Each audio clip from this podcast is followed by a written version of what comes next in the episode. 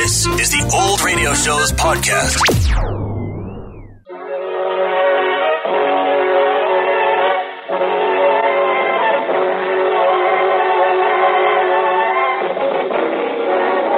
Danger with Granger.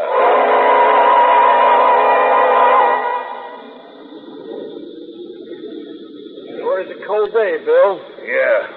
Someday I'm going to get off this old tugboat and find myself a nice job ashore inside some central heated office. Yeah. I used to say that. Well, look at here I am, still working the tugboat. Well, I'm going to part. Hey, Bill, come here quick. What's the matter? Come here, I said. What goes on? Take a look over at the port side. Then tell me, am I going nuts or something? Holy smoke. You see the same thing I do? That looks like a pair of legs sticking up out of the water. Oh, he's too. You get that boat up on the port side. Yeah, reach him. Just past the stern. Go on to reverse. Right. Okay. Okay, hold it. I got him. Get out here and give me a hand. Okay. What? Two, three. Oh, right. Get a load of that guy. Somebody should have told me to put a lifeboat around my waist, not around my ankles. Yeah. Yes, huh? He is. He never put this lifeboat on himself. What? Somebody else did that. Take a look at his head. Hey, this guy was murdered. This is Steve Granger, private detective, with a story about a comic strip artist who got himself involved in a situation which didn't prove so comic for him. In just a moment, I'll take you back to one of my most interesting cases.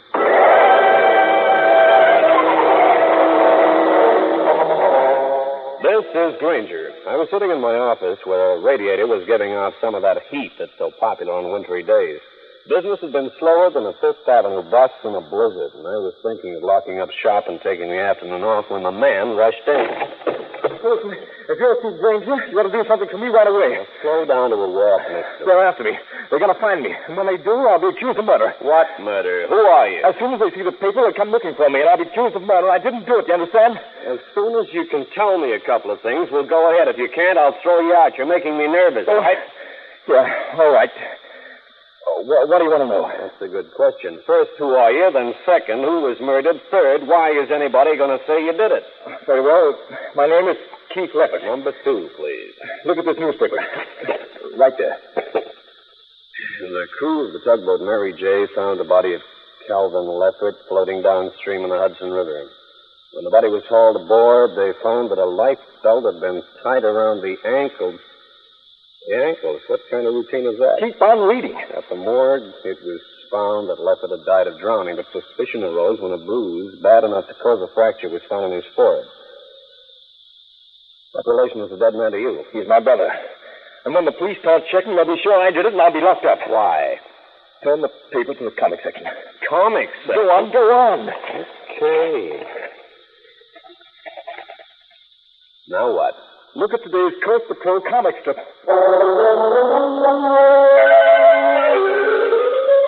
I bent an eye over the pictures and got a surprise. In the comics, the Coast Patrol had found exactly what the tugboat men had really found in the Hudson River this morning. Then I looked at the artist's name and got another surprise. You see now? So, you're the man who draws this strip, huh? Yes. Notice the identical way in which the man in the comic strip dies? Yeah, I do. The police will find out about this. When they do, they'll arrest me. Did you kill your brother? No. How far in advance do you draw this Coast Patrol? I stay four to five weeks ahead. And you think that somebody might have got hold of the Coast Patrol and killed your brother the same day the story appeared? What else can I think? Who can take a look at your stuff before it's published? Dozens of people. The syndicate people, newspaper employees, my servants... Uh, and that bothers me, too. Why? In tomorrow's issue, the leader of the gang is killed. At that time, evidence is produced that proves that the second dead man killed the first. And you think that'll happen to you? I'm convinced of it. I met a few comic strip artists in my time, but Keith Leffert took the first prize. He was nervous as a landlord at a rent control meeting. I promised to look into the matter. sent him on his way and took a trip down to police headquarters to find out what I could about the murdered man. After that, I called Leffert. I had a question to ask him and hoped he would give me the right answer. Hello? Oh, uh, is Mister Leffert there? Oh, who is this calling? My name is Granger. It's very important that I speak to him. Oh, very well. One moment, please. Hello? Leffert, this is Granger. Yes, yes. The police have estimated that your brother's body was put in the river about nine this morning. Oh, no. An alibi for that time? No. Where were you? In Jersey. Why Jersey? I got a telephone call at eight o'clock. It was supposed to have been from an artist who does my fill-in work. He told me the stuff was ready. Why didn't he come to Manhattan? He's an invalid. In that case, you've still got an alibi, Leffert. That's just it. When I got over to Jersey, the man wasn't home. When Keith Leffert gave me the crippled man's telephone number, I hung up, dialed the man, and checked on the story of the Jersey trip. The man denied having called Leffert, and certainly had not seen him. I walked out of the drugstore where I'd made the call and moved toward the corner, intending to flag down a cab. But when I changed, I stepped across the street. Something made me look to the right. A car was running through the light directly at me.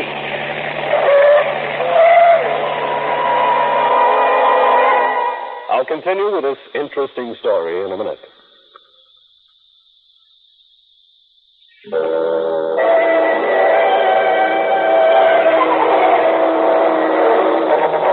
As the car roared towards me, I threw myself back to the shelter of the sidewalk. My body hit the ground. I felt my foot just scrape the side of the car as it went past and disappeared. I barely escaped from a deliberate rundown. I stood for a while, getting my breath back, then hailed a cab and went to see the nervy comic strip artist. He showed me into his study, and I told him two things. One, the guy he claimed had called him to Jersey denied having done it. Two, the attempt on my life. But that's... That's terrible. Are you sure it was you they tried to run down? I was the only one crossing the street. Granger, this is making me more worried than ever. Uh, how about a drink? I could sure use one. I'll ring for the maid. I watched Leffert move around restlessly, picking at this, moving that, snapping his fingers. Then the door opened. This woman was no maid. She was tall, the statuesque type, with dark red hair that glimmered like copper. And that moon dress, the party type, didn't do her any harm either. I heard the bell, darling, and came myself. Uh, what do you want? A couple of drinks, Rosa. Oh, uh, this is Steve Granger, a private detective. This is my wife, Rosa. How do you do? Jeez, what in the world are you doing with a private detective? He's going to be my bodyguard. But I thought the police did those things. They do, darling, but I want someone around all the time. I'm afraid something might happen. To you? Really, Keith?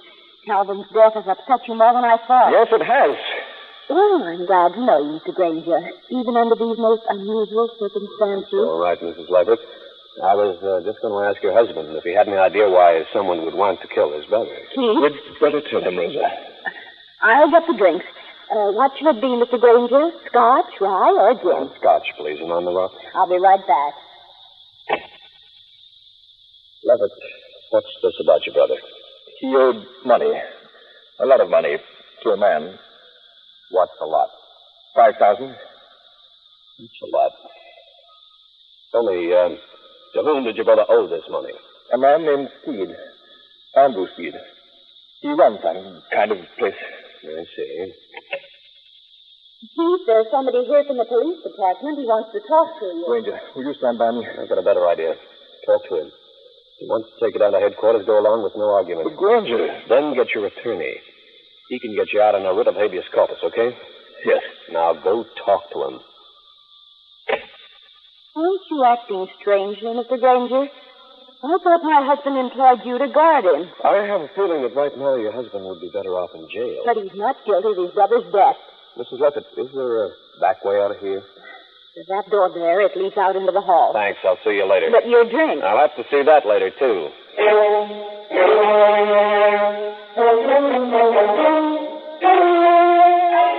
I slipped out the side door and made my way back around towards the front of the building and the elevators.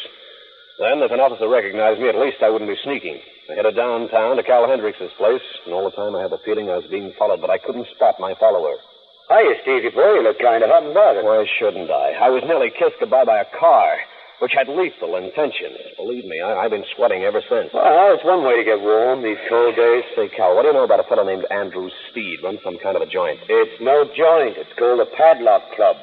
One of those places where each customer has a key. Oh, yeah? Steed's a sharpie. He's never been brought in by the police. But they have gambling. They do. At least the word's around on that. But Mister Steed has never been caught. And from the bevy of legal lights he's got around him, probably never will be. Oh, Hendricks speaking. Yeah, he's here. For you. Who is it? Man, don't recognize the voice. Hello? Granger? Yeah? Stay away from Keith Leffert. Or something will happen to you. Like being run down by another car? How'd you ever guess? Hello? Hello? Hello? What was that? Some character handing out warnings. I'll see you, Cal. Going over to see Mister Steed? I most certainly am. Andrew Steed lived in an ultra-ultra apartment in an ultra-ultra section. I could pass the doorman with no trouble. Ten floors higher up, I found myself at the Padlock Club owner's door. Who are you? What do you want? This is my busy day. I'm Steve Granger. I want to talk to Andrew Steed about a murder. What murder? Calvin Leffert. See if the boss will talk to you or not. It all closed in my face. I tried to recall the voice on the telephone at Cal Hendricks's, and if it resembled this man's or not. I couldn't quite make it fit. The boss will give you five minutes. This is his busy day, too. You don't know how grateful I am. Come on. Thanks for that. Oh, so you're the boss. Andrew Steed in person. You said you wanted to talk about Leffert's murder, Granger. Why? Very simple, Steed. I could have had a rumor that you put the finger on Calvin Leffert because he couldn't pay off five thousand dollars he owed you. Killing Calvin Leffert wouldn't get me back the money, you know. But it might intimidate a few others who owe you money, too, don't you think? Granger, I don't want to be linked with the Leffert killing. It's extremely bad for business. I didn't have anything to do with the killing. Did the police know anything about that five thousand Calvin owed me? Not from me, they don't. But I believe I have taken Keith uh, down to headquarters. He could crack on a question. I'd be scared. Who else knows besides you and Keith Leffert? I couldn't say. And it isn't good. How much will you take to keep quiet about my connection? Not a cent, Steve. If you didn't have anything to do with Calvin Leffert's death, fine. You did?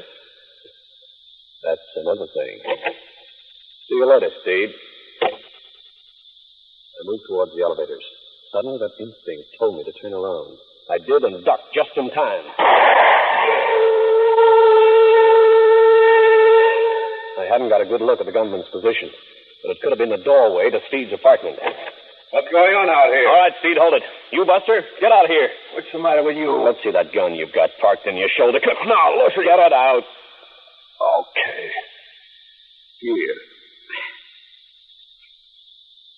This hasn't been fired. Here, take it back. All right, Granger, what was that for? You got a gun, Steed? Don't be ridiculous. What happened? Some joker took a pot shot at me. Must have disappeared down this corridor. Granger, come inside a moment. There's something I think you should know. Okay. What is it? Take him, Monty. Up, Granger. Now, take that gun of yours before you hurt yourself. What's this for, Steed? I've changed my mind about you, mister. I think perhaps you'd better be put on ice for a little while. Yeah? Yeah.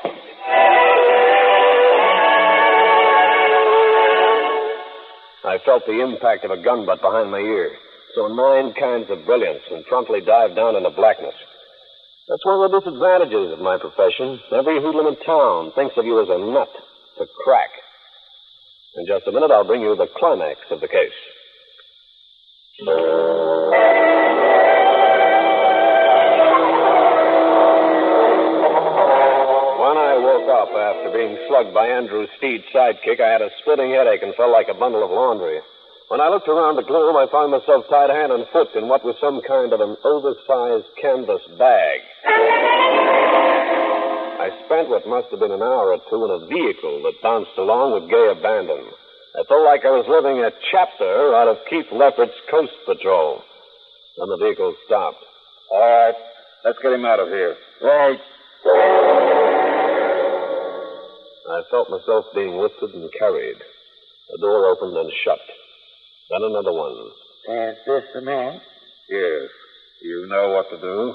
I do. Be sure and keep an eye on him. He gets violent occasionally. Then I heard a door shut, and in a moment, the canvas bag was undone, and I was untied by a small, shifty-looking character in a white coat. There. That's more comfortable, isn't it? If you're a doctor, mister, you're going to be in a jam for this caper. Now, now, don't get excited. The guy took off and locked the door. I looked around. I was in the cell, carefully padded. It didn't take much to figure that I was in a private institution and probably booked as a relative or friend of Andrew Steed's. I sat in the cell for an hour, two, three, and through a barred window I could see the day fading into night. Then I had a visitor. I thought you might like some food. Why, thanks a lot. I could use a bite. Very well, here's the tray. I'm sure you'll be satisfied. I'll tray you, character. I looked down at the fallen man for a second. Then I went through him, got a set of keys. I moved cautiously towards what I hoped was the front of the building. This was the office where I'd made my first exit from the laundry bag. This was the street, and I was free. But where was I? I jotted down the number of the building, an old house that had been converted to a sanitarium. On the next corner, I got the name of the street from a sign. It was Cypress. I hailed a passing car. The driver took me to the local taxi stand. I was in a small town in New Jersey. I told a hacky to take me back to Manhattan.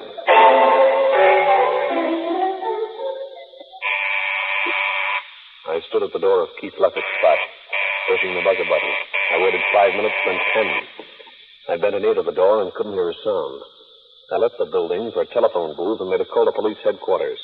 The headquarters man told me that Leffert had been released after an hour of questioning. My next stop was Steed's apartment. I had a news flash for him in both hands. After five minutes, I gave it up and went back downstairs. The doorman remembered seeing Steed leave. His manservant had driven him away in a car. But when the doorman described it to me, it sounded like the one that had tried to run me down. This was the entrance to Steed's club, the padlock. No doorknob was visible, only a single keyhole, to which I had no key.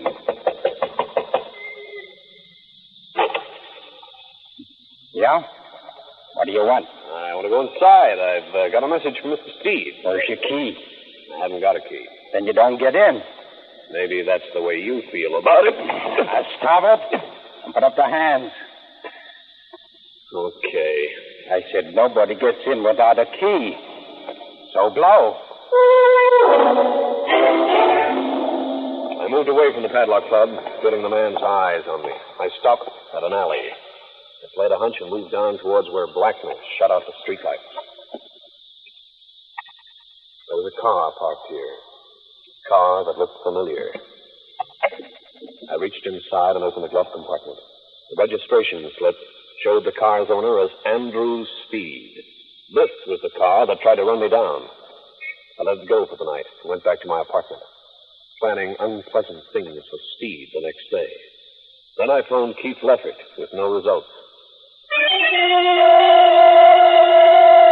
At nine the following morning, I reached outside my door, picked up the newspaper, and saw the headlines. Keith Leffert was dead.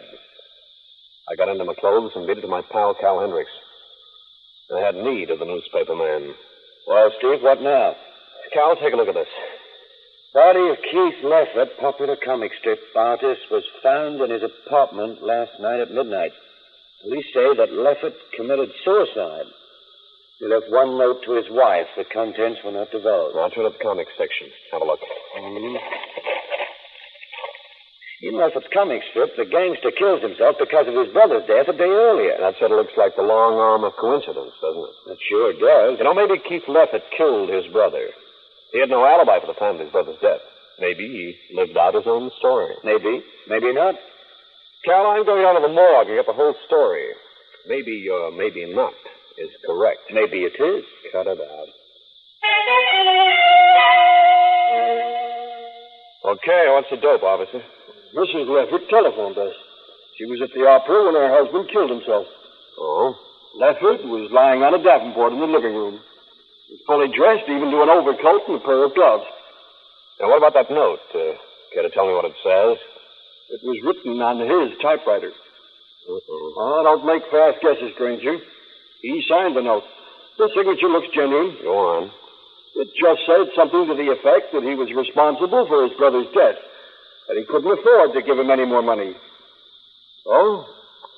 Think his death was murder? Why, Cal Hendricks says, maybe, maybe not. I left police headquarters and went back uptown. My client was dead, but there really was no more reason for me to work on the case. Then I noticed the man following me. It was Andrew Steed's manservant, the one who'd helped me get into the sanitarium. I stopped off at a convenience store, phoned Cal Hendricks to tell him where I was going. Then I became as obvious as a striptease artist in a night court. I wound up at Andrew Steed's floor. This man wasted no time. Okay, Granger, so you got out. I did. You were a chump to come back here. Inside. I've been waiting for this. Thanks for opening the door. I dragged the unconscious hoodlum inside and went to work searching the apartment. I found something interesting. A full page of the Coast Patrol comics, the page that showed how both crimes had been committed. I examined Keith Leffert's signature and got a hunch that the artist had not committed suicide. I called the newspaper syndicate that handled Leffert's stuff and asked a question. I got an interesting answer. Now I needed to bluff my way through. This was the Leffert apartment.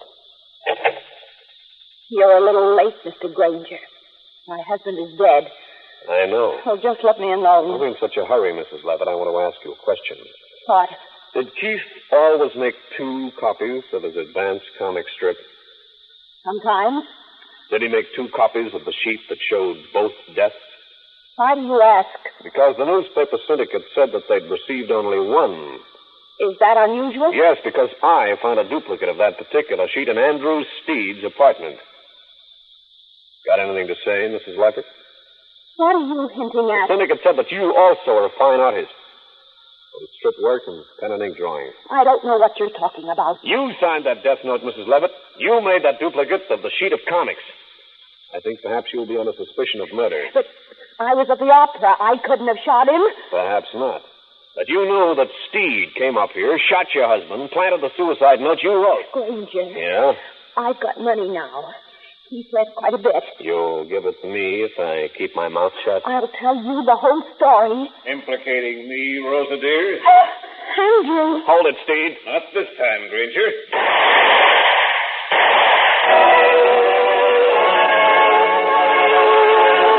Well, friends, that's the story. I'll be back to wrap up the case in just a minute.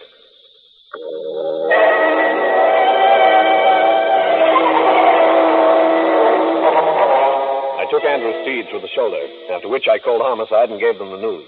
A police car called at the Leffert apartment, took us all down to police headquarters, where the rest of the story was filled in. Later, I answered a query or two from Cal Hendricks. Oh, come on, Steve. Let's hear it. That was the old story, Cal. Missus Leffert was the real gambler at Andrew Steed's spot. She was afraid to ask her husband for the money, so she persuaded the younger brother, Calvin, into doing it for her. Nice woman. Then when the kid brother got tough and said he was going to tell Keith the truth, Missus Leffert got scared and told Steve. How did he get involved? Steve wasn't worried about the money. He fell in love with Missus Leffert. They got together and plotted both killings, using the comic strip to make it look like Keith Leffert had murdered his brother and then killed himself, following the action of his own story. Now, what about the rundown and the shot in the hole? Steve's man did the rundown. Steed himself fired the shot. I didn't search him, so didn't find that out. Well, you sure have had to chase around to earn that fee, haven't you, Steve? Mm, you said it. Hey, what's the matter? I just realized that this is one time when I don't get a fee. My client's dead. There's no one to collect from. How do you like that? All that work and no mazuma. Steve Granger again. You've just heard one of the most interesting cases in my files. And I'll have another one for you. So be around next time.